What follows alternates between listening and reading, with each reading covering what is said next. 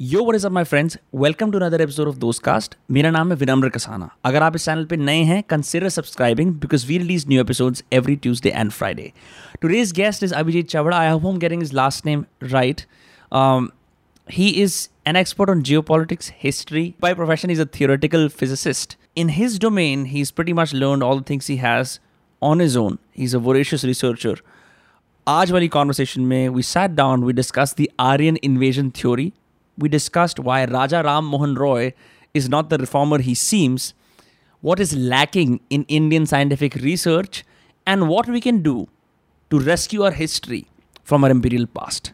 So the episode with Abhijit Chavda begins in 3, 2, 1. No, you need to get over that phase, right? Yeah, yeah. Yeah, Just, you need to become who you really are. yeah, you know that that's one of the interesting things when when uh, you know senior writers talk about finding your voice. Writing and uh, this, it's Right. similar, isn't it? Right, Yeah, it's- your it's- expression, your creativity, who you really are. it, it, becomes a discovery process more than uh, kind of like you start with who you already are. It, ne- it never happens like this is who I am. Let me bring it out. It's always like I find who I am. And I'm just wondering for you also. I mean, you know, you've you've had a life before you went on the internet. It's different, say, from 16, 17, 18, 19 year olds who s- start their identity on the internet and they, they have like two lives and they intermesh. You were broadcaster yourself and you were private life, right? Uh, I guess the first good way to start is ki, why did you even decide to get on the internet and start sharing your ideas as someone who is, you know, doing uh, theoretical physics? So I've always been somebody who has worn lots of different hats. I've not Yeah. only always been a theoretical physicist. I've also been a technologist. I've been a programmer. I've been into IT for 10 years plus. Right. And I've always been this bookworm. When I was a kid, I used to read a lot of books all the time. The only thing that saved me from becoming a total nerd is that I was good at sports in some way. so I was always that sort of person. And uh, I had a lot of ideas. And I. So that's the thing that. That's kind kind of the background that I have. Now, Right. why did I come on the internet? I'm not quite sure. I thought of making something, something creative. I'm a creative person. Yeah. So I thought of creating something, and I made this one video, some a short documentary kind of thing about Chinggis Khan, Yes. and I put it up, and it went viral. It's got like more than three million views now. So even after that, I did not do anything. I did not post anything for a year, and then I think it is uh, Ranveer Allahbadia who called Yeah. me on his podcast, and I went there, and that also had a very good reaction, a very good response from the audience. So I thought, let me try and do something. I mean, people seem to want to listen Yeah. to me. I did not know that people would want to hear me, no? So I discovered that it's the case. So then I thought, let me try and create some kind of new format on YouTube. So, so it started off after he put you on the podcast. People responded to you. They reached out to you saying we want more, and then you decided let's set up a YouTube channel. No, I had a YouTube channel. Mhm. I had uh, I had uploaded a video there, which went viral. Yes. A video about Genghis Khan, the, the Mongol Right. I conqueror. Yes. Yes, and I think that's how Ranveer got to hear about me. Yeah. That this guy has made this interesting video, so let me come and uh, let me call him on my podcast. Mhm. So I had a YouTube channel first. I put a video there which went viral. Then I went on Ranveer's show, and I saw the comments that I got on his channel. I showed saw Yeah. the number of views that it was getting. So that's how I thought, let me start Hmm. something on my own. You have this show called Ask Abhijit. Yeah. Um, and you respond to pretty much all comments. You know, like you, you, you use a comment as a starting point and then you extrapolate from there. Lots of interesting things came up, but I was watching one of your videos and uh, a good point that I thought I would bring up is uh, the parallels between Indra and Zeus. Because I have been studying through my interest in Vedic astrology, I've been studying a lot of stories of Indra. And I think Indra is one of the most interesting gods, primarily because he's an insecure god.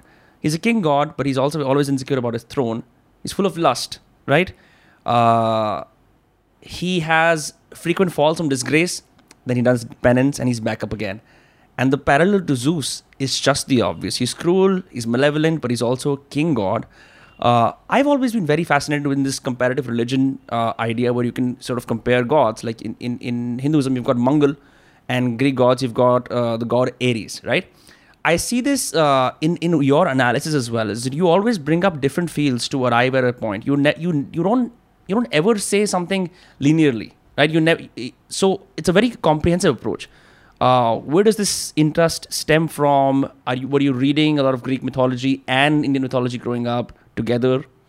So I my interest in history began with uh, this book series by Will Durant. It's called the what is what is it called? It's a whole twelve or thirteen Yes. book series. The st- the story of history or something like that. I the Yes, yes, yes. I, I've heard of it. I, Right. can't, I can't recall the name as well. Huh? Yeah, so that's what I was reading when I was in school. I I thought it was more interesting than fiction, and I was not interested in Indian history. Indian history was depressing, sad, Mm. full of invasions and defeats and all that. So I used to read about Egyptian history, Greek history, Roman history, Hmm. even Chinese history, and so on. So I learned about the Greek mythology, the various gods that they have, the Right. entire pantheon of gods. I saw that it's pretty much the same as the Roman pantheon of gods. Hmm. So Zeus and Jupiter are the same god. Zeus, Pater, Jupiter, same thing. Hmm. And then later on, much later on, in my late 20s, early 30s, I realized that there is a much older god called Dyaus Pita, Dyaus Pitru, who became Zeus Pater, who became Jupiter, who became Thor. It's the same god. Wow. It's so not even comparison, Norse, it's the Norse same. mythology is, Yes. is derived from that. So if you look at uh, if you look at Indra, Hmm. so Indra has acquired over time the attributes of Dyaus Pitra, who was his father. Yeah. Now, Indra, like we know, is the greatest of all the gods. He's an insecure god, like like you say. He's very Yeah. relatable, Yeah. right? And he has these shortcomings. He has this heroic nature. He has two main weapons. The what the the same weapon actually, the Vajra. The Vajra is a hammer. It's Yeah. also a thunderbolt. Oh. And Zeus is a hammer god. He's and a the thunder thunderbolt. Yes. Jupiter is a hammer god, he's a thunder god. Thor is a hammer god, he's a thunder god. Moreover, Indra defeats this enormous sea monster called Vritra, who has encircled the ocean and he has deprived the world of the, oh, the waters of the ocean. Right. Zeus defeats this great sea monster called Typhon, who has done the same thing. Jupiter does the same thing, and Thor defeats the great sea monster Jormungandr, who has encircled the oceans of uh, the waters of the ocean. It's the same story. It's not different stories. It's not like you're comparing X with X with Y with Z. Right. It's the same story. And all you have to ask yourself is which is the oldest tradition? It's clearly the Vedic tradition. So that's where it all stems from. And that is all about the Aryan invasion myth and the out of, of out of India theory. Right. And that's the whole controversy, right? So if you do this comparative analysis, you will understand where it all begins. Where does the story begin? You know, that's what it But but is is is there any evidence, any peer-reviewed sources for for proving this? Because one of the one of the issues that I've been facing that I when I talk to Indian historians or people who are just interested in it or are polymaths is the problem with our history is that so much of it is oral.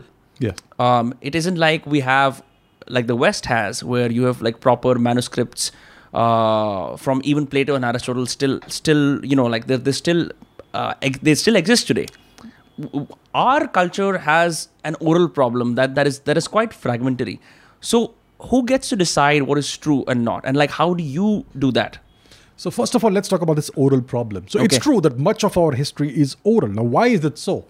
It's not always been that way. So wh- what we are told by the West is that you guys don't have a sense of history. You guys have never bothered to write your history. Blah blah blah blah blah. Now it is known for a fact that we had universities across the length and the breadth of this country, from Right. the west in Takshashila all the way to the east in Nalanda and in Sumatra, Java, etc., and so on and so forth. It is known that when the University of Nalanda was destroyed by Bakhtiyar Khilji, he burned the library. It took months to burn. What was burning, if not written records of our history and of our science and whatnot? And it's not just Nalanda that burned, it was Takshashila which was destroyed, it was Telhara, Vikramashila, Shardapit, Udantapuri, and so on and so forth. University after university was destroyed, and were all the libraries were burned. And that's how we lost the written records of our history. It's not like we hmm. are an ahistorical people. We're not. Right. So what happened is that whatever history was left to us, whatever our ancestors could remember, they were forced to pass it down orally. And when the invaders, the European invaders reached India, they decreed that your oral histories are myths and we are going to proceed to write your history for you. And that's where we hmm. are today. That's where we are today. And that's what's taught to us in our schools, colleges, universities, in our textbooks. That's what the mainstream academia is all about. It's about aping the West. They have not attempted to do an a priori investigation of our history from our own perspective. It's always about the foreign perspective. So that's where we are stuck today. Now, when it comes to peer reviewed uh, publications, etc., about, uh, about, about our history, about our so called mythology, and so forth, it's all Western. Whatever exists is Western. And unfortunately, there is this very strong Eurocentric bias in that. Whether it, whether it is about literature, whether it's linguistics, whether it is genetics, it's all Eurocentric. For instance, let's uh, see this issue of the Aryan invasion theory versus the out of India theory. It's a controversy, and the entire uh, body of literary of, of academic evidence that we have, knowledge that we have, all the corpus of academic evidence that we have, it's all Eurocentric, it's all Western. So let's say uh, uh, you have multiple fields that intersect in this. For instance, you have literature, you have linguistics, you have genetics. Now, it is clear that linguistics and genetics to some extent seem to go hand in hand, not always, but to some extent. So you can do a comparative study of that. But who has done all these studies? It's all the Western uh, experts who've done it. For instance, when the, you see genetic studies, you will see that all the data points are from Pakistan or from Indian expatriates in the West. There's no genetic study done from the length and the breadth of India until very recently. Now we find that there are certain geneticists in India, like Dr. Neeraj Rai, etc., and so Who on. you and on your podcast? Yeah. Yes.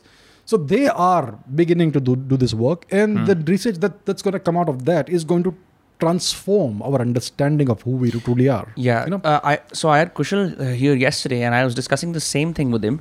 When I was in the US, uh, a lot of my friends had started to get to Ancestry.com and 23andMe, two websites that allow you to see your genome, to see if you're 39% Welsh, 48%, you know, Afrikaans, whatever, and then you can see what propensity you to you have to depression, alcoholism, what what traits you have, all of that. Um, but I, I was seeing where, whenever it comes to the Indian genome, well, there was no Indian genome. And what that means is if I go and do a report from them, it just shows 100% South Asian. Yeah. So, and that's the problem. And I've always wondered, uh, what is our own genetic makeup? You know, and, and, and, and you're saying that there are studies being done. How long do you think it will take before we can arrive at something like, um, you know, people based in the, for example, the Haryana region are prone to this specific. When, when do you think we'll arrive at that? I think we need to give it a decade or so. So, what we know is that India has the highest genetic diversity of any population out of, outside of Africa. Really? Yes, absolutely. Africa has the greatest genetic diversity in the whole world, the continent of Africa. The genetic populations there. Outside of Africa, it is India that has the highest genetic diversity in the entire world. Second highest out of uh, outside of Africa. Right. But beyond the diversity, what we find is that, that there is a great deal of genetic uniformity within the Indian populations. So whether you are from southern India or northern India, East India or West India, except for the northeast part, if you're within this region, despite the incredible diversity, there is an overall big picture uniformity of genetics. So a South Indian person, let's say from Tamil Nadu, let's say Muttiah Muralitharan, he will have much more in common with Imran Khan than with Vladimir Putin. Hmm. You get it? So the Indian population, the populations of the Indian subcontinent, continent, from Afghanistan all the way to Sri Lanka and the Maldives, they are genetically extremely diverse and yet quite uniform. So that is what I have seen in study after study after study in the past 20 years, studies that have been published in the past 20 years, because genetic science came into its own in the uh, past two decades. Right. So that's what we see for a fact, and we see that there is very little introgression from other places What- because what is introgression? uh, input from outside, Okay. genetic input from outside. So what we find is that when this out of Africa migration happened about 70 or so thousand years before today, Right. The people, the Homo sapiens, our ancestors, the ancestors of all of non-African humanity, they uh, ventured out of, out of Africa from the Djibouti region, the Bab al-Mandeb Strait, and they proceeded eastwards because there was a very thin region of uh, greenery there. Uh, They follow the coast, right? they followed the coastline Yeah. because it was it was reasonably fertile. There was some uh, greenery there because It's always easier to go through the coast anyway. not just Yeah. that because there was greenery there. If you see Balochistan today, if you see Arabia today, the Arabian Peninsula, it's all desert. Right. But seventy thousand years ago, there was a thin strip of of uh, greenery. Seventy thousand years ago, but, but I, know, I know for a fact that even uh, three hundred or four hundred years ago, the, the parts of Syria and other places were called the Fertile Crescent because because there was a lot of greenery there. That's that's gone out now. So that is a few thousand years before today. Yeah. Yeah. Okay. So yeah, it, climate change is a thing. Mm-hmm. It's always been there. So you you see the evidence of that in this. So these people they ventured out of Africa. They traveled along the coastline and then they reached the Indian subcontinent, and that was the original out of Africa founders zone because it was a lush tropical region, very fertile, plenty of sustenance for as many humans as you needed. Hmm. So that was the first out of Africa founder zone. It is there that humanity first settled down, stopped migrating settled down and the oldest non-african genetic lineages whether they are matrilineal lineages or patrilineal lineages are of Indian origin. They originated in the Indian subcontinent. Haplogroup F in the male lineages and haplogroups N and M in the matrilineal lineages. These are the oldest non-African lineages. They are of Indian origin. For the sake of the listeners, I've also read the word haplogroup. I don't know what that means. Could you could you help me understand that? Yeah. So a haplogroup, it's it's a it's a fancy term to represent a lineage that starts with one individual. Right. A genetic lineage. In Hindi, we call it vansh. Mm-hmm. Vansh, samjhe? Suryavansh, Chandravansh. Right. Exactly. So Surya Vansh starts with Surya. Hmm. Chandra Vansh starts with Chandra. Hmm. So these haplogroups are nothing but vanshas, mm. genetic lineages which all start with a single individual who in whom a specific mutation first happened. Interesting. okay so a patrilineal patrilineal uh, haplogroup it is passed on from father to son through the y chromosome. Hmm. the y chromosome is only passed on from father to son. Correct. okay so if a mutation happens in a person let's call him f about 70000 years ago or 60000 years ago and that person reproduces that that genetic mutation will be passed on from father to son and so on and so forth down the line and then you will have further mutations that happen down the line so, th- those are those are daughter those are uh, daughter mutations Right. so F is the original patrilineal haplogroup. Similarly, you have uh, something called mitochondrial DNA, which is passed on from mother to children. Right. Mother to children. That's the storehouse of our energy. The yeah, the mitochondria. So they contain some DNA code within them, the Okay. mitochondria within our cells. So that is passed on from mothers to children. So I also have mitochondrial DNA, but I cannot pass it on to my children. Right. only mothers who pass it on. So that's why it's a matrilineal DNA code. Right. Are there any uh, differences between matrilineal lineages and patrilineal lineages in the way they look or the way they behave or their skin color, anything like that? No, it's all amalgamation. It's all mixture. You can't really tell. I mean, you have to Hmm. look at the genetic code to see the exact bits and pieces of the uh, specific mutations. Right. So that's how it is. So, so Hmm. I have a whole bunch of patrilineal mutations that have been passed on to me over the millennia. Mhm. And similarly, I have a whole bunch of matrilineal mutations also that have been passed on to me through my matrilineal lineages, thousands of them, over Right. the millennia. So I don't know which is which. It doesn't matter. But if you if a geneticist were to take a sample of my blood or hair or whatever, they'd be able to tell me what my Mhm. matrilineal haplogroup is and what my patrilineal haplogroup is, and so on and so forth. So that's how you do this uh, the science. And what we find is that the original out of Africa lineages, the oldest lineages, are of Indian origin. They originated in the Indian subcontinent. And what it tells us is that humanity first settled down in India, took a breather, and from India, from the Indian subcontinent, it expanded in a star formation, east, west, everywhere, bang, bang, bang, bang, bang. And then you had the pop, the peopling of the of Eurasia essentially. And what we found is that we had other lineages that were already present. The Denisovans, for yes, instance, I've heard of them. the Denisovans The and Neanderthals? The, the Neanderthals in in Western Eurasia, right? So what we find is that most non-African humans have between four to six, uh, between two to six percent Neanderthal DNA, Hmm. which means their ancestors intermingled and interbred with Neanderthals Correct. and had children that were half Neanderthal, half Homo sapiens Yeah. and that those those lineages are present with, within us. But when I last spoke to Dr. Neeraj- Rai, he told me something I did not know about that Indians don't have Neanderthal lineages, Hmm. which is very interesting because Europeans have it. Hmm. Well, And it's if responsible they- for being brawny, right? That, that's how you how you define it. Eh, It's not, it's not, yeah, the Neanderthals were larger, heavy Hmm. set, and all that. But we uh, received some very specific mutations from them, which uh, uh, give us certain advantages. Now, Hmm. the thing is this Europeans are known to have this, this Neanderthal DNA, but Indians don't have it. If there was an Aryan invasion of India with European genetics coming into India, Right. why is there no Neanderthal DNA in India? That's a good question. That's a good question, Hmm. isn't it? So, you know, all, all of these data points Hmm. they add up and they form a big picture that tell us that tells us that there was no Aryan, invasion or Hmm. even a migration or even a trickle of drops almost nothing Hmm. so that's just one data point that i can offer you there are so many more so it's not like uh, like i saw one or two things and i decided there was no Ar- Aryan invasion Right.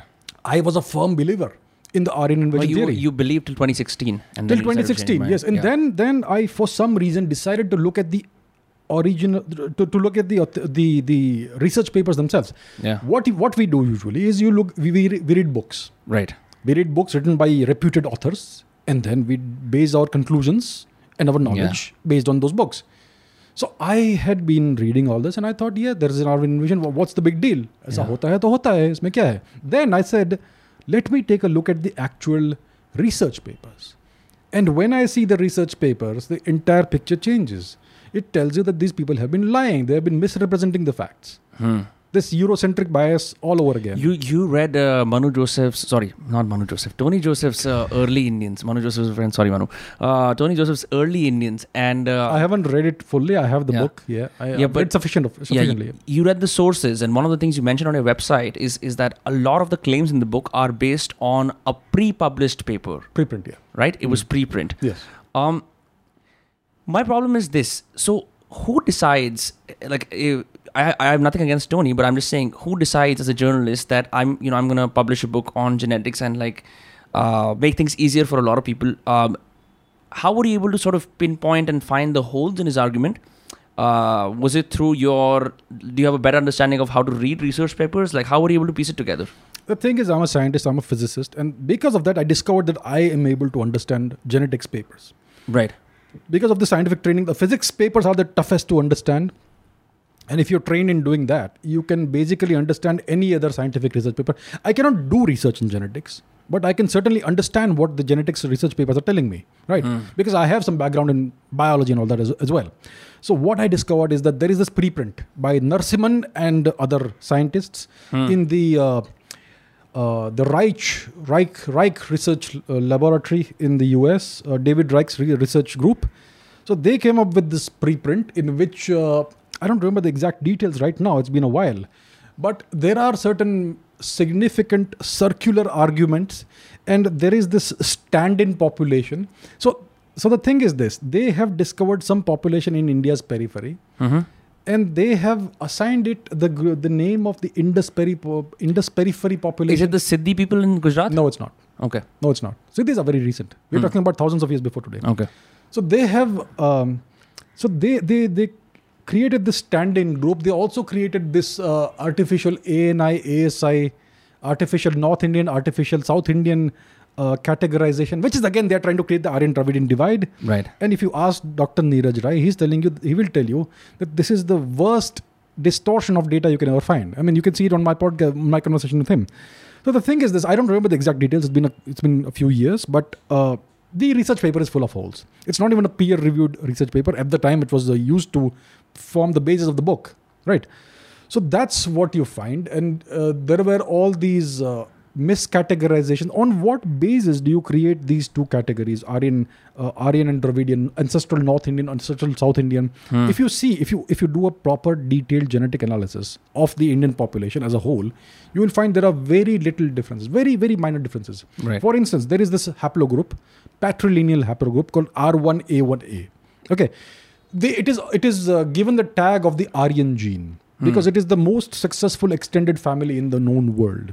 It Right. has its its uh, population. Its its uh, it numbers more than a billion in Right. population today. So it's a group of males who live in Eurasia, who all originated, whose whose ancestor was one single Indian man who lived about between 18 and 26,000 years ago. Right. Okay, so this is the uh, so-called Aryan uh, genetic signature, but you find that you, this so-called Aryan genetic signature is found in greater concentrations in certain tribal groups in South India, and in certain South Indian populations. You will Yeah. find it in greater greater concentration than in populations in northern India, and yet they are creating this uh, categorization.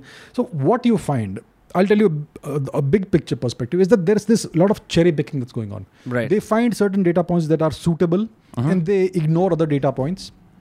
And that's how the entire theory has been constructed. Which takes me to um, another part of the conversation is talking about lineages. I have noticed. I was uh, reading. Uh, there's this historian called uh, Tanuja Kothiyal, right?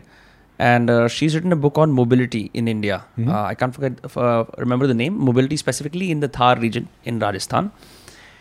Uh, and she talks about how right now, if if we can loosely say the, the group known as Kshatriyas, which is Gujars, Jats, Rajputs, Ahirs, and you know sometimes Yadavs, it's all over the place. It's a pretty loose term, right, Mhm. for warriors. she says in in those times, uh, you know, in, in kind of medieval Rajasthan, you had almost everyone sticking claim to the highest lineage possible, right? Saying that we are Rajputs or Mhm. we are Gujars and we, as a result, are kings. To the point that even Muslims were doing it in that area and Christians were also doing it, right? And one of your videos talked about the origin of the jars, right? Um, at this point, what she says is it's really hard to know who's who, you know, because a lot of it is just retrospectively saying we come from this king and pledging allegiance to him, and as a result, using that, you know, supposed lineage to elevate their social status in India. So that's something you see across the world. People always want to climb the social uh, social hierarchy. There's no place without a hierarchy. Right. You can't have a functioning society without a hierarchy. So if you talk, if you if you look at the, uh, Tell that to people who preach equality all the time. I know equality is a myth. I mean, when you do the Olympics, what are you doing? Are you celebrating equality or are you ce- No, you're inequality? celebrating competition, winners. You're celebrating You're winners. celebrating inequality. You're celebrating excellence, and excellence comes at the expense of mediocrity. yeah. Right. So inequ- so e- equality is a myth. It's it's uh, it's it's uh, it's nonsense. Yeah. The thing is this: you can't have a functioning society, a functioning organization, a functioning corporation, a functioning military, or functioning anything Hmm. which involves cooperation without a hierarchy. Right. Right. So that's how every society has always been. If you look at the letters of Megasthenes, the Greek ambassador to the Mauryan court, he tells us that he- recorded that India had a society divided into seven classes. It was seven classes. It was not the four uh, ch- chatur. Jati Varna system. Jati Varna, Jati Varna is very complex. But the four Varnas is what the British categorized as uh, us as. Right. And that's what they set in stone, and that's what we are still following in our official documents. But uh, Megasthenes spoke about seven major categories or classes of people, depending on what they were doing, occupations, and all that.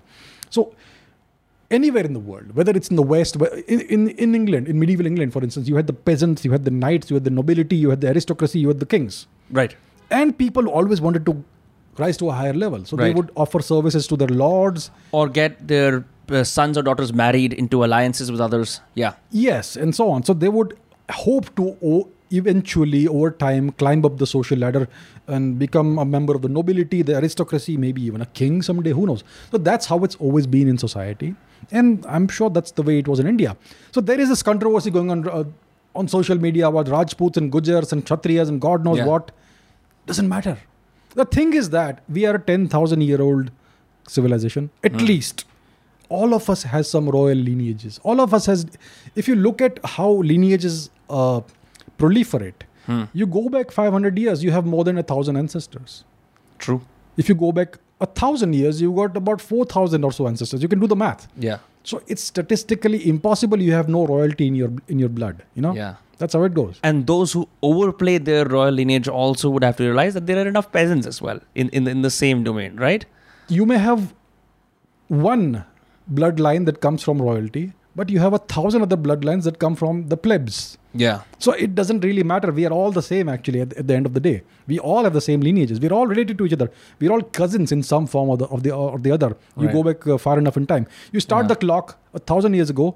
You will have about ten thousand or, or hundred thousand cousins. Yeah. You start the clock two thousand years ago. You'll have a few million cousins, Yeah. all related to each other. So that's how it is. And we are a very closely homogenized population. I think our hubris is that we wear clothes. If all of us were, were naked, I think we would really see each other like we see animals. You know, Maybe like, we a bunch would. of deer. You know, not that I'm you know preaching nudism for it's it's a big country and I think it'd be weird. Um, one of one of the videos you and you you talked about uh, how Ashoka was a tyrant as opposed to you know someone who's considered a messenger of peace. And I remember as a kid, uh, you know, just a Panchatantra Otiti, you also had uh, some other books that would extol some eminent personalities from India. And uh, there was this one book that talked about how Ashoka basically, you know, killed a bunch of people, ruled territory, and then realized the follies of his ways, right? Had like a Seneca moment or like a Marcus Aurelius moment for a brief while. And then this book ended with saying, and then Ashoka's message was carried on by Mahatma Gandhi. That, that was what the book was. Good God. So this was a story, and I grew up idolizing Ashoka, and you know we've got the Shah Rukh Khan movie as well, and and you know and then Mahatma Gandhi. But you seem to present a different picture. I was wondering if you can extrapolate on what that is. So, um, what is now known is so what we're taught, what we're taught, what we, we've been taught for decades is that Ashoka was this uh, great Mauryan emperor, grandson, I believe, of Chandragupta Maurya. and uh, obviously he was a Hindu, Right. and he was a very, uh, very aggressive uh, expansionist emperor. Right. And he went to war with the southern Kalingan people. Kalinga was, a, was an even older uh, dynasty and, and uh, region. So he went to war with these guys. And uh, there's this tremendous battle in which more than 100,000, 1 lakh uh, soldiers die. It's carnage. And after the battle, he wins the war. He becomes the master of the Kalingan region. And then he asks himself, what was the point of doing this? What look at the destruction, look- at the dev- devastation, see how many people died. And he had this what's called Hriday Parivartan, and he decided to walk the path of uh, of, of uh, non-violence, ahimsa, and all that. Right. And that's why he became a Buddhist. And then he started preaching Buddham Saranam Gacchami and so on and so forth. And that's uh, how we lived happily forever after. But what is now known is that he had already started practicing the precepts of Buddhism a few years before the Kalinga While War. he was killing all these people in Kalinga. before the Kalingan War. Before even he even went to war with Ah. Kalinga. So killer Buddhist. Yeah, so so he was a Buddhist when he decided to attack Kalinga and when he launched his expedition there. So he was already a Buddhist. What's also known is that he was just. It is alleged that he had 99 other siblings. Yeah. Okay, so kings, you know, they procreate a lot. So maybe his father was very active that way. So he had apparently 99 other half brothers, step brothers, whatever it is. And his the, the main crown prince was off to some borderlands, maybe Gandhar, present day Afghanistan or whatever, for some uh, for some business. And that's when the father died. And what Ashoka did was he usurped the throne that was reserved for his elder brother or whatever. And not only that, he killed off all of his other half siblings. Yeah. And maybe he even had his uh, the the crown prince also killed off. And then he became the king. He became the emperor of Bharatvarsh. And he did a lot of religious persecution or two of uh, of all the people who were trying to support his half brothers and so on. So there was a lot of uh, religious persecution done to some people. And he was already a Buddhist by the time this entire Kalinga business happened. Right. And it is also known that he put all these uh, these stone inscription, inscriptions in various uh, parts of the country. We have stone inscriptions in present day Pakistan, the northwest frontier province, in uh, Gandhar, Afghanistan, in various other, other parts of India, Gujarat, and so on. And in all of these stone inscriptions, he preaches non-violence and piety and justice and uh, all of that. But there are a few stone inscriptions in Kalinga in which he does not say any of that. So over there, the message was different. In Kalinga, it was, I'm gonna rule over you and you guys need to bear with it. Everywhere else, he preached non-violence and dharma and all that. So it was a PR exercise. It was the greatest PR exercise exercise of ancient India. And the good thing about is it is that it tells us how big his kingdom, his empire was, because he placed all these stones at the borderlands of his empire. So we know how how vast his empire was. So that's a good thing that came out, came out of it. I took a class in college called Cities of the Middle East. Uh, this excellent professor, her name was Betty Anderson, and she taught us something that I will never forget in life. It's like how kings would get monuments, inscriptions, poems written about them as a way to preserve their status in history. Because one of the things you had as a king was not only might, but also money in your treasury. And then you could commission uh, history that people would remember 200 years from now in a certain way in your favor, right? So, one of the things we see now happening in India with the new government is there's been a lot of revising of history. And it always begs the question why are there always two narratives? Why is there like a written history? Then some people come in and say it's time to revise it. And what is this problem of history that it, it by default excludes? the thing of about revising history i believe is legitimate hmm. because like i said our history has been written by our oppressors by our colonizers it is the british who came to india and they proceeded to write their version of india's history and that's what we have been taught for decades that's what our mainstream darbari historians have been parroting for decades So, Darbari historians are who exactly? Darbari historians are the Romila Thapars, the Irfan Habibs, and all the Congress-sponsored historians, the, Right. the, the the Marxist historians. They have continued that that propaganda. That's propaganda, unfortunately. My question is very simple.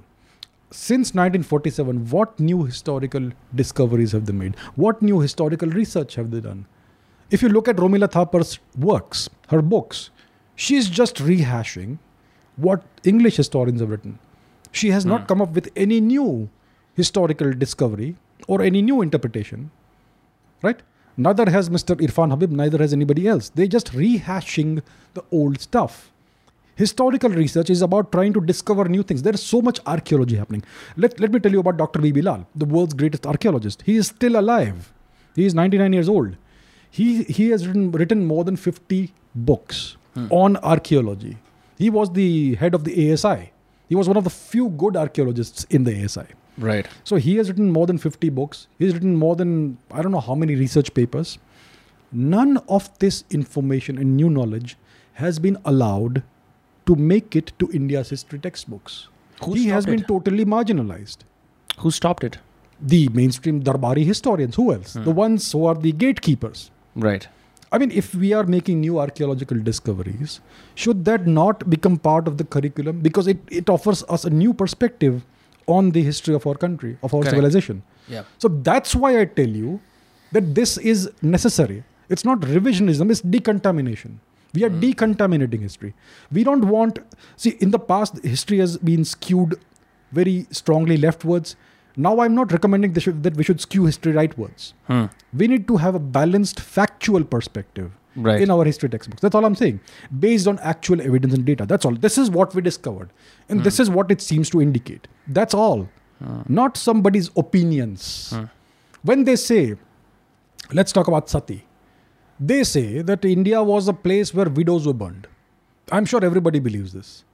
The Bengalis believe that their ancestors used to burn thousands of women. It's shown alive. in several films also. It's in shown India. everywhere. It's Yeah. all part of the mainstream media. Right. So the Bengalis, for instance, believe that their ancestors used to burn tens of thousands of women alive against their wish, against their wishes every year. Hmm. Right. Now, if you look at the actual data, where does it come from? It comes from English missionaries. And the funny thing is that it starts suddenly at, at at a certain point in time. Before that, before the missionaries came into the picture, the East India Company was keeping records. And Right. there was no instance of widow burning anywhere in that. So Hmm. how come when the missionaries come into the picture, this suddenly becomes a big thing? Right. All of a sudden, 10,000 widows per year are being burned alive in Bengal.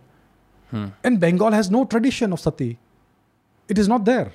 So what about the role of Raja Ram Mohan Roy then? Yeah, Because he was a fraud. farmer. He was a fraud. In what sense? He was a British stooge.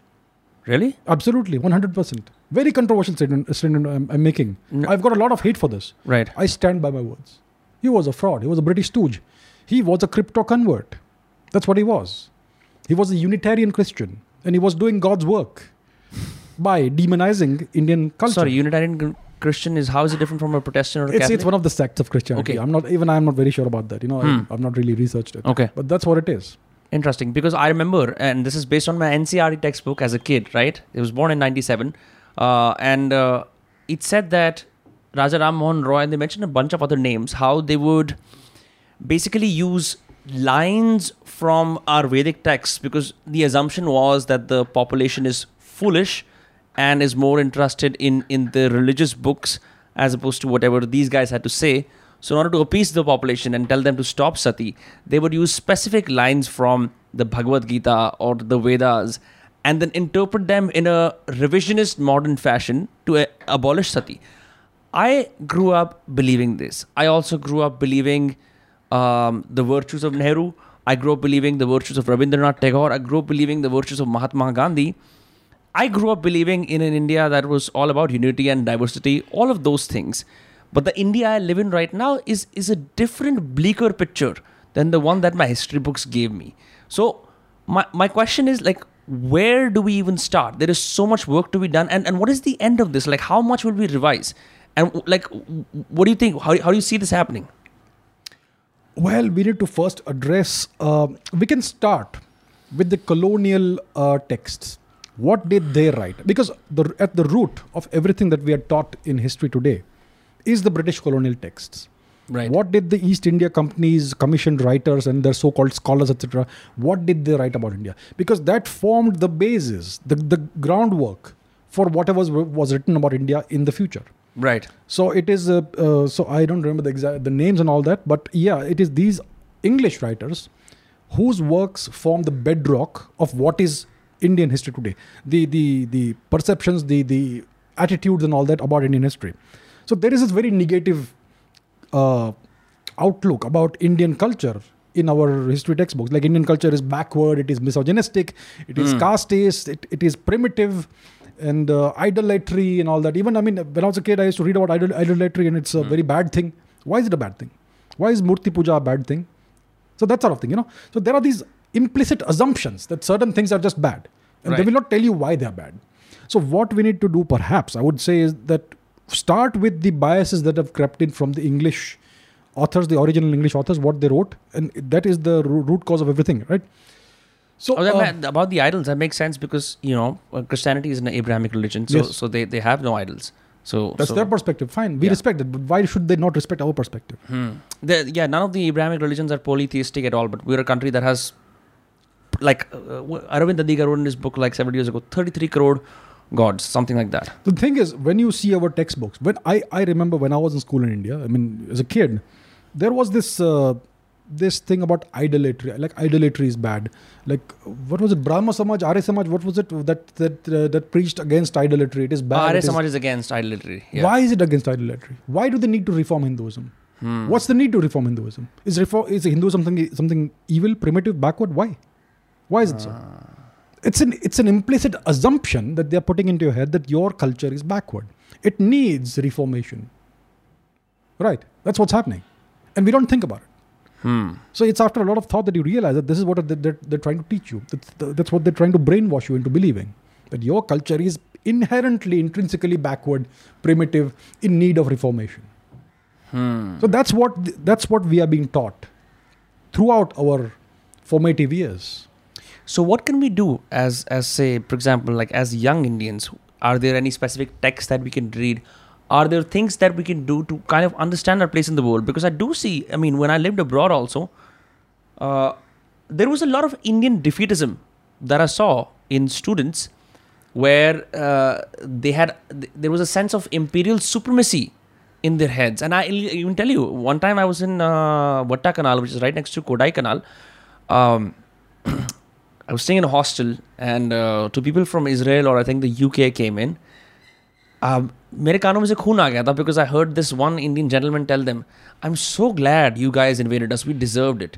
And so that is what I'm saying. The level of internalized uh, Inferiority complex. inferiority complex is, is so much because या तो हमें पता नहीं है कि हमारी history क्या है या तो हमें लगता है कि either we aspire to be more English or Western and you know technically we're speaking in English so it is it is a universe, it's, it's a mixed, complex, multicultural world.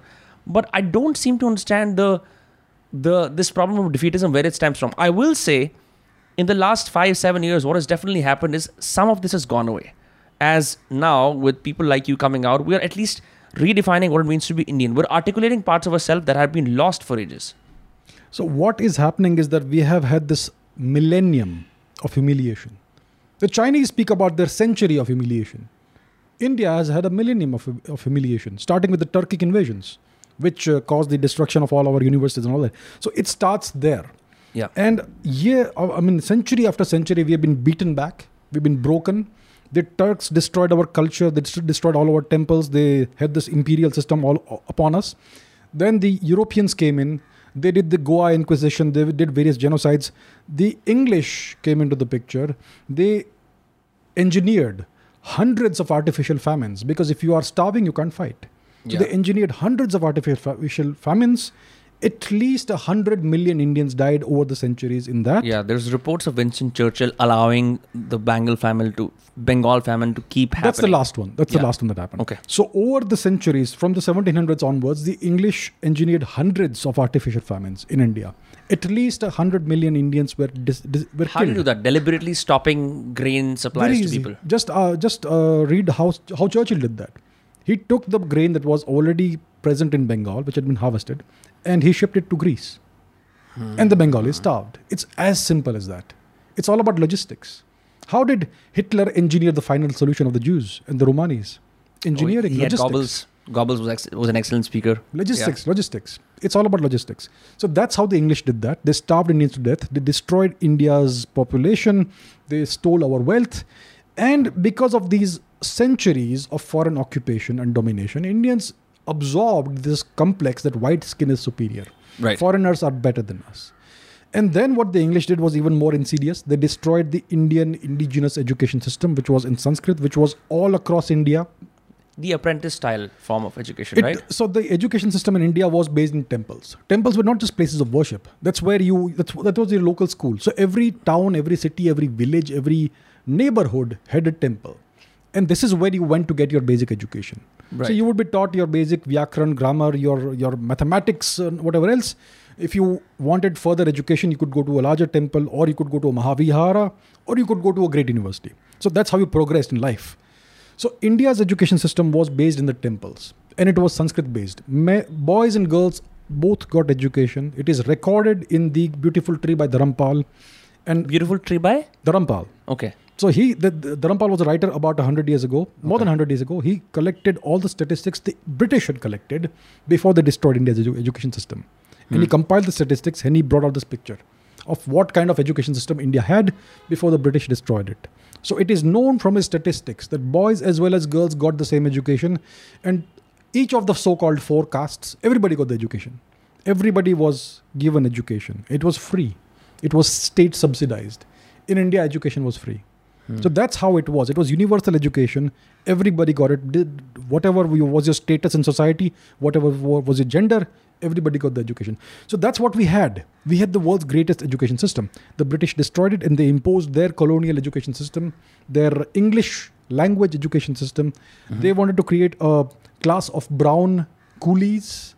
Right. The education system that we still follow is the same as the British education system, the colonial 19th century education system. Yeah. It's designed to create clerks and peons, not leaders. It's from the industrial age.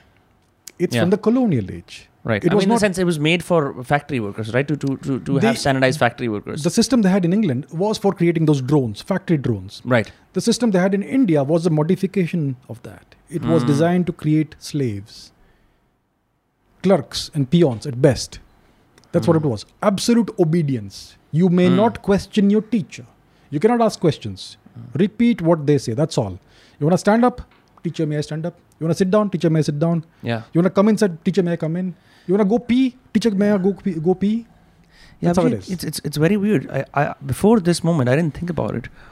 One of the best adjectives you could use for a kid in school was he's a very obedient boy. Absolutely. The Yeah. best thing you could say, uh, about, the best thing a teacher would say about the kid is he's a very obedient. He's, the, he's an obedient kid. Why should you be obedient? Rebel. Come on. Yeah, it's it was said for me i was also said ki chatterbox hai but then I, I grew up i was like something is wrong here right? It, just means that you're absolutely like the and, and mischief and pranks are bad. Bad bad really terrible bad, terrible. you know? Because for some reason that represents the exploratory urge that human beings have. And any you, don't, you, don't, you want you want to kill that yeah. Any manifestation of curiosity of intelligence of of individualism mm. is is anathema. Yeah. It is verboten. So do you think like our uh, one of the problems that we also have as a country is is we are still a collective where it is still known it is still easier to say this person is X person's son and comes from X person's family as opposed to saying this is an individual that stands alone, right? Because we're from a collective culture. Uh, do you think we can arrive at something like the West has, where each person is valued for who they are? I think in the past, each person was valued for who they were. They also had a very strong uh, um, connection with their ancestors and their family. So India is a land where you had these extended families, right? That is the the the jati system. You bel you belong to a clan, not just a family, not just a nuclear family, not just an extended family, but a clan. Right. Who are your extended relatives? So you were proud of that, and that that was a support system. Nobody was ever alone. Today in the West, you have this individualism which comes from the Anglo-Saxon world, which is a very different form of Western culture. You won't see that in Germany or France. You will see it in the English-speaking world. This hmm. extreme individualism. See how they treat their elders in the English-speaking world. See how they treat old guys. With disrespect. Extreme disrespect. You will not see that in France or Germany, in Switzerland, in Italy, or anywhere else in, in continental Italy Europe. has a very familial culture. It is. Yeah. Greece, Italy, similar. Yeah. Yeah. But you won't see that in England or in the English speaking world. Very different culture. You grew up for some parts in Switzerland, right? Yeah, I did. and and uh, there's a lot of Indians right now who, whenever they can't find better role models, they're like, look at the Scandinavian countries, look at how they're doing stuff, right? Growing up in Switzerland, and I know that they have this uh, decentralized uh, way of uh, governing. Are there any particular things that strike out to you from your childhood that you that that inspired you about how the country is run that uh, make you feel like I wish this part was you know implemented in my own country? Well, it's a very beautiful place. I wish uh, we had cooler weather in, in, in Mumbai. Apart from that, I don't see anything really superior about their society. They have a decentralized system. They have these cantons instead of uh, states and all that. They have these commune systems. And they have a reasonably good education system in which you have exams every week or so instead of a final exam in which you have to prepare for it like it's a very high stakes thing. Yeah. So you are uh, you are evaluated. Your performance is evaluated uh, throughout the year and so on. Apart from that, it's a very uh, it's a very rigid society, very uh, How so? hierarchical society. I mean, you don't break the rules, you get shot. They have a very strong police force there. Yeah. Oh yeah, you don't break the rules there. Yeah. Yeah, so that's how it works. So I don't see anything special about Switzerland apart from the fact that it's a very pretty place. Yeah. Yeah. So I mean, looking uh, when I was a kid there, I used to really like the place. It's so nice, good weather, nice. yeah. uh, So how did you end up here? Did, did was was your father some kind of an expatriate? Yes, he was. Yeah, he used to Okay. do research there. Oh, interesting. He's a scientist. So you grew up around universities then, probably. Yes, I did. Yeah. So so libraries were not intimidating to you at all. Not at all. It was my like like my second home. Hmm. Are there any particular books that strike out to you that you read as a kid that you still remember? That uh, because I remember when I first acqua- like went to a big library. This was in Boston University. I was surprised to read some of the books. Uh, you could not find them on JSTOR or WorldCat. They were written. They were pretty archaic books, and you really had to sit and read them in the library to get a sense. Uh, did you ever have that feeling where you're like, I can't read all the books in the world? Because uh, a lot of a lot of people who turn out to be extremely articulate uh, later on in their adulthood usually have like an intense reading habit earlier on. So, any particular books that strike out to you from those times? So it's not a particular book as such, but an entire genre of books. So I used to consume science fiction voraciously when I was a kid, like when I was 10, 12, 13, teenager. Yeah. And in this library that I had access to, I discovered this cache of old science fiction books from the 1950s. It was called Science Fiction Book Club, and they used to come out with a book every week or every month or something. So there was this, this whole cache of Yeah. old science fiction books. And what I saw was there is there was this very hopeful, optimistic science fiction Right. about the future of humanity. Right now, it's that. primarily dys- dystopian. It's all dystopian now. That's Yeah. that's that's the thing that you see today. All science fiction is dystopian. It's all pessimistic, dark, gloomy. In Hmm. the 1950s and 60s, it was very optimistic. It was great fun to read. So that's the transformation I've witnessed over the decades. That science fiction has become terribly dystopian, gloomy, Hmm. It's become. Russian. well, worse than Russian. It's become No, no, it's become Russian because Russian propensities is more toward uh, being a little cynical about about things. you know? Russia has that, uh, that Yeah. thing. Yeah, that's true. Yeah, you know, because uh, did you re- read Aldous Huxley at all at some point? Not yet. Not yet. Yeah. So Aldous Huxley has something very interesting. He has uh, this book called The Island, Mhm. and he has the other book. I think it's called Brave New World. Brave New Brave World, New right? World, yeah. Mhm. Brave New World is the dystopia Hmm. that will befall the UK, but The Island is a very fantastic book that I think you like. It's about this fictional island called Pala, which is uh, next to India, Mhm. right? It's melded Eastern wisdom, Eastern philosophy with Western science. People from all across the world live there. It's a protected capital. No one can come in and come out. Their initiation rituals include uh, giving kids mushrooms and having them worship the, the Lord, Lord Shiva and then do rock climbing to understand life and death. The whole society operates on different things. It's got Ayurvedic doctors, it's got Western doctors, and it's an amalgamation. It's very interesting to see someone sitting in the 50s and 60s envisioning a future where two contrasting opposites came to meet. Now, the science fiction that you were reading, were this taking place on other planets? Was this around our own Earth? Because I, I, I haven't read as much science fiction as I've watched shows like Black Mirror, or I've seen movies like Fantastic Planet. So the science fiction I read was all over the place. Some of it is some of it was in other planets, some of it was in the future on our own planet, some of it was even in the past and so things like that, or in an alternative reality. Interesting. So I've read all kinds of science fiction, and it's it's very. I think it was it's it's my favorite genre even today. Yeah. Yeah, it is. Do you know Sabu is from Jupiter? No, I haven't read that part. What is it? Tinkle? Oh, oh yeah, no, it's Chacha Chaudhary. Chacha Chaudhary. They, Okay. they say Sabu is from Jupiter because you know, like Jupiter is, is the biggest planet and Yeah. Sabu is also big. Yeah. okay, that way. Yeah. Um, as far as your online career is concerned, you you broadcast pretty much every single day now, right? No, I do it uh, twice a week. I think. Twice a week, yeah.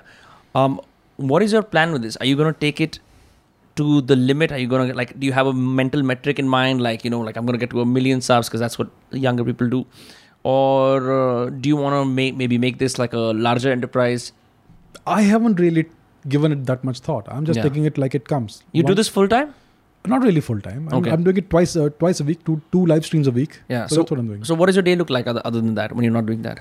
I have my research to do. I have my reading to do. I have certain things that I'm creating, certain projects that I'm working on that I will not Right. disclose right now. Okay. And also I have the the YouTube thing. So it's it's a pretty hectic day. I'm traveling a lot a lot also these days. Hmm. Are you an independent researcher? Or do you work with governments or like think I am currently totally independent. I'm Okay. not affiliated anywhere. Okay. Um, as far as scientific research in India is concerned, uh, are there any uh, any problems that strike out to you? The problems are the institutions. The research is supposed to happen in universities. Most, I mean, that's how it works everywhere in the world. Yes. In Indian universities, there is no emphasis, no focus on research whatsoever. None at all. Research is incidental if it ever happens, and there's no. I mean, let me give the example of IITs. IITs Yes. are supposed to be the best institute in the country. You go to an IIT, you will find that the washroom is a million dollar washroom. There's so much equipment and stuff. You know, it's like a luxury five star washroom. You go to the auditorium, it's a million dollar auditorium. You go to the lab, the equipment is 20 to 30 years old. It's obsolete. Same with our school chemistry labs, by the way. Yeah. So that's how it goes. They have the funding, but the wise people who run the institutions, they have decided to allocate the money in the wrong places. Let me give Hmm. you a different example. We have uh, this organization called DRDO, is it? Hmm. DRDO. So DRDO has more or less roughly the same budget as DARPA. You know DARPA, right? DARPA, Defense I've heard of it. yeah, it's the it's the foremost research uh, military research organization in the U.S. They were both founded in the same year. I think it was 1958, give or take, and the budget is more or less similar. Now the budget budget is uh, more than a billion dollars, I think. Okay, now DARPA has a staff of 150 individuals. DRDO has a staff of more than 20,000. Out of that, only 5,000 are scientists. The rest is just God knows who they are. I think the DRDO staff, uh, the the manpower is about 30,000 or so that's crazy. out of which only 5000 are scientists so that's where all the money is being wasted they call it scientific budget but all the money is being wasted on salaries of god knows who you have 5000 5000 scientists and 25000 non-scientists why are we employing those people in drdo who are not contributing any scientific anything into anything to science or research so that's the problem with our bureaucratic setup that's the problem Is it difficult for you as an independent researcher to get grants? i don't get grants i do everything on my own i'm funding myself Is it challenging? Uh, do you, do you think that if you could have institutional funding, you could have you could do research at a scale that would you know like do justice to your skill? Well, not in my case. I'm a theoretical physicist. The Hmm. only equipment I need is a pen and a paper and my brain. That's all I need, nothing else. So Yeah. for me, in my case, it doesn't work that way. But say you you take that to, for example, evolutionary biologists or, or someone else, you know, uh, people who study genomes or, or even chemists for that matter. Uh, you you think they would benefit from grants? Most certainly. Most certainly. You could buy more equipment, you could build a better lab, more Hmm. facilities, all the chemicals that you need, all the equipment you need to do the genome sequencing, Yeah. better equipment. You could even de- devise your own equipment if you have the, the funding for that. So, Yeah. yeah, in that case, you re- it, it really helps. My college uh, is a private research university. When I when I went there, um, they I, I- one of my friends uh, worked in a 3D printing lab there, and they almost printed a 3D gun. And and uh, but my point is, they were just 19, 20 year olds. I mean, you I would you know drink with them in the night and then in the day they're doing research. Uh, it was mandatory for all. It was it was free for all. You, you could you could just go and do it. Uh, foreign universities, Amer- American universities, pour in a lot of money. Some of the best research um, in eye health come from Stanford. You know, thanks to Dr. Huberman, uh, Dr. Andrew Huberman, who has the Huberman Lab podcast, yes. right? Yes. I've always wondered what could happen if in our country we started pouring money and started studying the Indian genome or started studying how maybe you know the how the Indian gut micro microbiome works. Instead, we have a lot of conjecture. Instead, we have a lot of uh, quacks because of this problem.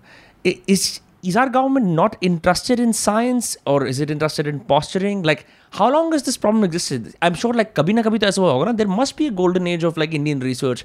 Say when you know atomic India was becoming an atomic power. I think the golden age of Indian research was more than a thousand years ago. There's been nothing really happening since since independence. Yeah. Uh, all of our organizations, all of our uni- universities, institutions are deeply, highly bureaucratized. We have good scientists. Look at ISRO. what Hmm. they are able to do on a shoestring budget. Correct. Look at our uh, atomic uh, power program. We have good reactors. We have nuclear weapons. I mean, we have scientists who can do that. We have the talent. The problem is that in the education system, first of all, we don't have enough seats. And the education system, unfortunately, does not reward talent. It Yeah. identifies and destroys talent. It rewards mediocrity. So, what Yeah. happens is that talented students go abroad and they spend millions of dollars collectively, billions of dollars collectively, getting an education abroad where they are taught by Indian professors. Right. So that's the system that we have in India today. Hmm. There is no focus on research. If you look at the various departments, it's all mediocrity. If you want an advancement in your career, if you want a promotion, it all dep- what matters is how good you're at, at playing politics, Right. not at actually performing. And it's all about seniority. Hmm. If you look at the development of quantum mechanics in the 1920s, 30s, etc., all of these guys, Niels Bohr, etc., they all became full professors before the age of 30. Most of them That's crazy. based on their achievements, Hmm. based on the work they did, not based on how old they were or what the seniority was. Right. And they were given everything they needed to do the re- do the research, and that's why this bunch of young guys were able to come up with this new science, quantum mechanics. Hmm. Imagine we do the same thing in India. Imagine the kind of brilliance we have in this country. We are the most brilliant people in the world. We came up with mathematics, calculus, trigonometry, everything. We discovered all these things. Was that the Pythagoreans? the Pythagoreans. What's that? No, it was not the Pythagoreans. It wasn't the Greeks that came up with this. It was India. All of it. Algebra, calculus, trigonometry, infinite Hmm. series, astronomy, pharmacology, toxicology. All of it came has come out of India. We don't know this. We are not taught this. The oldest record of a supernova explosion is from about 6,000 years before today. What is a supernova? It's It's the death of a star. It's Okay. the explode explosion of a star. Hmm. So the oldest known record of a supernova explosion is from an inscription in Kashmir, which dates back to about 6,000 years before today. that's crazy. So that's in India. So that's like we were doing astronomical observations and recording them Hmm. 6,000 years before today. And when the Greeks came to India uh, during the Mauryan era, which is about 300 or so BC, they said that the Indians have a calendar which dates back to about 6,600 BC. Hmm. And their reckoning of time begins there. And they have an entire uh, sequence of lineages and dynasties starting, uh, starting from 6,600 BC or so, thereabouts. Right. I, I just read an article. Uh, the place I'm from, Faridabad, they found what is arguably, uh, I think the oldest cave paintings they ever found were in France, but they found like the second oldest, something like that, in Faridabad, where there are uh, proper carvings and stuff. I'll send it to you. I was very surprised because that, that area is full of mines and it's the Aravalli Hills. I had no Hmm. idea because I know the Aravalli Hills are one of the oldest uh, mountain ranges in the world, but I had no idea that you know something like this could emerge from that area. Um, a couple of things as far as the ethnic diversity of India is concerned, right? Um, I, because of a musician friend, I came to know about the Siddhi community. Is there anything you know about them? What, what makes them special? They're, they're, they, they ethnically they look African, African. but they speak Gujarati. Yes. So what's believed is that these people were of African origin. They are of African origin. They their ancestors were African slaves brought to India by the Turks. Mm-hmm. So there was this unfortunate chapter in history called the trans. It's called the African slave trade. Okay. So it was primarily between Africa and the Arabic world.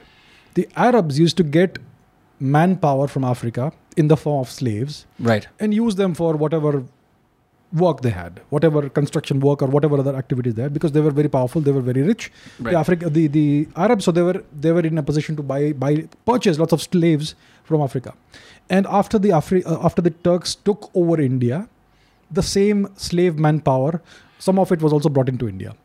And some of them managed to survive, and their descendants are the so-called Siddhis, Hmm. who uh, live presently, currently in Gujarat. I think some of them Yes. may also live in southern India, perhaps. I'm not very sure. Mhm. But there certainly is a population of Siddhis in Gujarat. I think in Saurashtra, if I'm not mistaken, somewhere in Saurashtra, near the Gir forest, possibly, perhaps. Hmm. So they are ethnically African. They they have dark skin and all, but obviously they speak Gujarati and all. Yeah. So that's the origin story. How do you how do you how do you know things on command? I am curious. I read a lot. If I don't know, I'll tell you I don't know it. if I do, I'll tell you. No, it's it's always interesting. Whenever I see you reading a question on YouTube, you'll read it and then you almost instantly have an answer. Uh, and it's I mean, it's downright endearing. It's, it's great to see that. But uh, what are some things that you're more interested in learning now that you know nothing about? What is it that I know nothing about? I'm not quite sure. You know a little bit about a lot of things. Uh, yeah, you could say I'm kind of a generalist in most Hmm. things, and I'm a specialist in a few things. Okay, which is, you know, your uh, theoretical physics. physics? Mathematics and physics, that's I'm, what I'm a specialist at, yes. Yeah. Uh, what's the deal with Vedic maths? I haven't read it, but I've heard it's quite the rage. People often bring it up as uh, a way to laud India's achievements. Uh, is there any sim? I know there's pure math, there's applied math, there's the math we you know study in school. What is Vedic math? So, in our own education system, the indigenous education system, we had these algorithms for doing multiplications, divisions, subtractions, fractions that were substantially faster than the algorithms we Are taught. they like mental shortcuts? Mental shortcuts, even the, something you could write down on the whiteboard or blackboard or, or a, with pen and paper. Okay. So, if you multiply, if you do long division, there's a certain process that you use, right? Right, right, right, right, right. So the the process that you use in uh, what's known as Vedic math is much simpler and much faster. It gives you the result with fewer steps. Interesting. That's how it is. That's what I can tell you in very brief. You, Hmm. you have all these books about Vedic math and all that, which deal with this shortcut. So there are multiple. There's a multiplicity of methods of doing various things. Right. For instance, there are two, three ways of doing multiplication. Similarly, two, three ways of doing uh, long division, and so on and so forth. That's how it is. I have uh, started reading this book called Graph Theory by Mhm. Richard Trudeau, Mhm. and as someone who's math- mathematically traumatized, that that his book is hope, and that's how he, you know, that's how he uh, he starts the book off with that. If you're mathematically traumatized, this book is for you. Uh, that book has no sums to solve. Mhm. It has no problems to solve. Instead, it shows you how graphs work. Hmm. And since it's all written down and it's just figures that you read, for the first time in my life, I felt like it is math that isn't based on application. The sort of math we learn in school is like uh, x goes to y, tell me the distance between the two of them, something like that, right? They make it very difficult to understand or visualize. Yeah. So a not a lot of us get lucky, and as a result, we we remain mathematically traumatized for life. Considering that mathematics is one of your favorite subjects, what is someone like me can do to sort of get back into it? You want to learn math well? Anybody can do it. Mathematics is just logic. Hmm. What you have to do is you have to go back to the fundamentals. Start with 2 plus 2 equals 4. Master that. Then do subtraction. Then do multiplication. Really go back to the fundamentals. go back to the very fundamentals. It'll be a very fast process. You, in, a, in a week's time, you'll be at a much higher level. So, and do I solve problems? Is that what I do? The best way to learn math is, sol- is, is to solve problems. That's what I have found from personal experience. That's how it works for me. I'm not sure it works that way for everybody. right. But in my experience, the best way to learn anything is to Yeah. get your hands dirty and get deep into it. Solve Sounds problems. good. It's just like writing, huh? Um, are there any contemporary Indian thinkers that you admire? That's a very difficult question. I need to think about it. Uh, Indian- Um, like someone who's a contemporary whose work you admire. Let's say, like, uh, say any contemporary foreign thinkers that you admire. can't quite think of any right now. See, there you go. You, you stumped me finally. That's something I, I cannot answer right, away- right away on the spot. I, I was not trying to do that deliberately at all. I was just generally curious. Um, you have a lot of people responding to your YouTube content, like a lot, right? And and and uh, I see this hunger in in a lot of Indians, especially around geopolitics, revising history, uh, our lineages, our religion. Maybe the hunger was always there, but I don't know. Something about internet educators like yourself has enabled a lot of people's latent desires to come out, right? Do you ever feel like the responsibility of doing this is too huge? Maybe I need to um, hold myself to a different standard. Something like that happens, especially when, uh, you know, you're bound to say something incorrect. That's the risk you always run anywhere in life. Hmm. The thing is this: see, uh, what we have, what we are seeing now is that social media, for good or for, or for bad, for better or for worse, has for the first time in a thousand years given a voice to the people of India. It's brought people together. So it looks like it's made India a more divided place. It's not so. It's just exposed the Yeah. fissures that were already present in India. And what we are seeing is that finally young kids are able to get multiple sources of information. They're able to get their answer that get their questions answered from multiple places. Until now, what all we had was our teachers who would Hmm. just recite uh, their Right. textbook uh, text and that's all we had to memorize. But today we can actually ask questions and people will answer them for you. So that's why it's bring out, brought out this hunger among people and you can see they are so curious they have thousands of questions i get thousands of questions a week and i can only answer a few every week Yeah. so that's what i see so there is this latent hunger which was always there i believe Yeah. but it's now expressing itself Yeah, it's it's it's when you were saying uh, teachers could just you know recite. I couldn't help but remember the word dictate. Dictate, It's yeah. it's all these things from school are coming up now that you mention it. There were proper modules in our class. Yeah, now we're going to do dictation. you had so oh, wow. So what it was is you had you were tested on your ability to listen and write what was said to you. This was a memory challenge of some That's it. sort, right? that's it and i think our our problem is a lot of our uh, you know uh, education in school was was dictated to us as opposed to autodidaction which is where you know like you uh, sorry not isn't is autodidact the the person who learns everything on their own? Yes. Yes yes. Yes. So we, we've come from a uh, culture of dictation and uh, talking at people to self education and which is why i think it suddenly is no longer important to be in a university and do a four year degree. Not that i'm against colleges. I think colleges have their merit. But if you can pick and choose knowledge from the internet from credible sources i think you can have a better understanding of how to, what your world is because a lot of the stuff in the universities uh, is pretty archaic it, it isn't updated as much. Um, are there things that even you, as an inter- internet educator, if I may call you that, uh, have found from your audiences that you did not know before? Well, some questions they they take me down certain rabbit holes that uh, that bring out new information, Hmm. and some questions uh, I mean some questions that they ask me I have no idea about, so I have to go and research that. Hmm. So I have myself uh, gone down different paths Hmm. that I had not gone down before because of the Yeah. question that I'm asked. So yeah, that does happen. Yes. Some of the things you mentioned on your blog, uh, you mentioned a lot of sources, right? Uh, I've done academic essays, so I understand MLA citation format kya hota hai, or you know, there's a bunch of ways in which you cite stuff. Uh, uh, the problem when when you start to make claims online, logical claims, is people come at it from a place of personal bias. Usually in India, they come at it from a place of I think this is right. They come at it from a place of using one uncredible source. So for someone whose background is in theoretical physics, who's you know read and researched research papers, uh, what is like a general uh, advice for someone who wants to make a strong case for anything? What sources are credible? What sources are not credible? How can someone go about proving something to the rest of the world?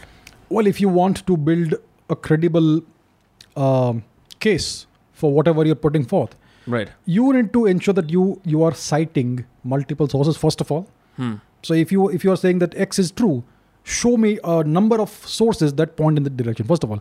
Now, secondly, don't give us sources that are from blogs or from tweets Okay. or from or from YouTube videos. These have to be published sources or maybe some authentic records. Let's say let's say it's a historical things, and then give me the actual inscription. So that is a credible source that's set in stone. So that sort of thing. You have to be judicious Hmm. in citing your sources because if you if you it's a difference between a fact and an opinion. Right. So let's say I have a, somebody has come up with a blog post. That is essentially that person's opinion. It's not an actual fact. But if you are citing an, a rock inscription, yeah.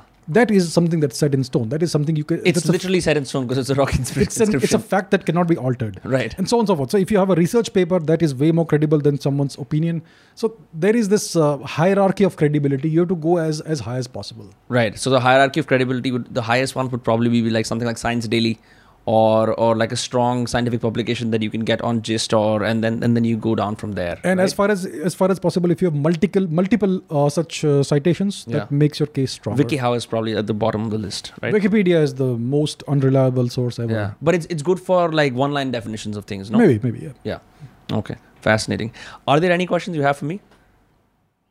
Not sure. I mean, um, not really. Fantastic. Yeah, well, it's it's it's it's very interesting that um, people ask you questions and you answer them. It's it's it's a very uh, I don't know how to explain it. Like why why did you decide to use this format as opposed to saying you know just writing a blog or just doing more podcasts? Well, writing takes time. Yeah. If you want to write, let's say, a 1500 word article, it's going to take you a while. It's going to take you a couple of hours to draft it, then you're going to edit it. It's a process. But the same thing you could explain in about, I don't know, five minutes or so. In, Hmm. in, in, in verbal form. Yeah. So it's much faster. You can reach a much wider audience. People don't like to read. It's, reading is, is scary. yeah. Reading is painful for most people. It's very intimidating as well. It's intimidating, especially if you use academic language or whatever, which I am prone to do when I write. Yeah. When I speak, I'm able to speak in layperson's language. right. So that's why this is a much much easier medium. It it uh, establishes a much better rapport with people. Yeah. You you are able to reach more people through this, and it just builds builds a connection. Do you think you're gonna like launch a course of some kind? Mm, I I could think about it for sure. Hmm. Maybe yeah. I think it would be helpful, um, considering, and this is just a free suggestion because we're doing my podcast right now, so might as well. Uh, I think what you have to say to the world is, is sharp and incisive, cuts through a lot of the chaff uh, that is that is plagued a lot of our discourse. So I think it'd be interesting um, because one of the problems, at least I have with, uh, say, our universities, i i i- our universities in India, uh, is a lot of the information is just packed in so much jargon, and, and it, you have to do like a long degree to even get a sense of. Uh, and if you can condense it into, like, for example, uh, you know, maybe you do like a collaborative course with someone and you explain haplogroups or something like that. I think that'd be pretty cool. It's a good idea. Yeah.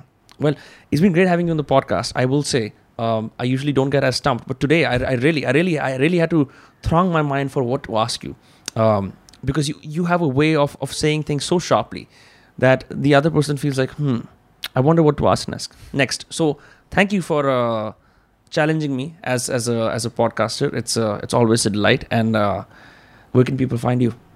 Oh, they can find me on YouTube and on Twitter. Yeah, both Abhijit Chavda. Yeah, that's Right. it. Okay, sweet. Well, thank you so much for doing this. Thank you for having me. Great pleasure talking to you. Likewise. All right. Oh, can you say subscribe to those guys? Subscribe to those cast. Fantastic. See,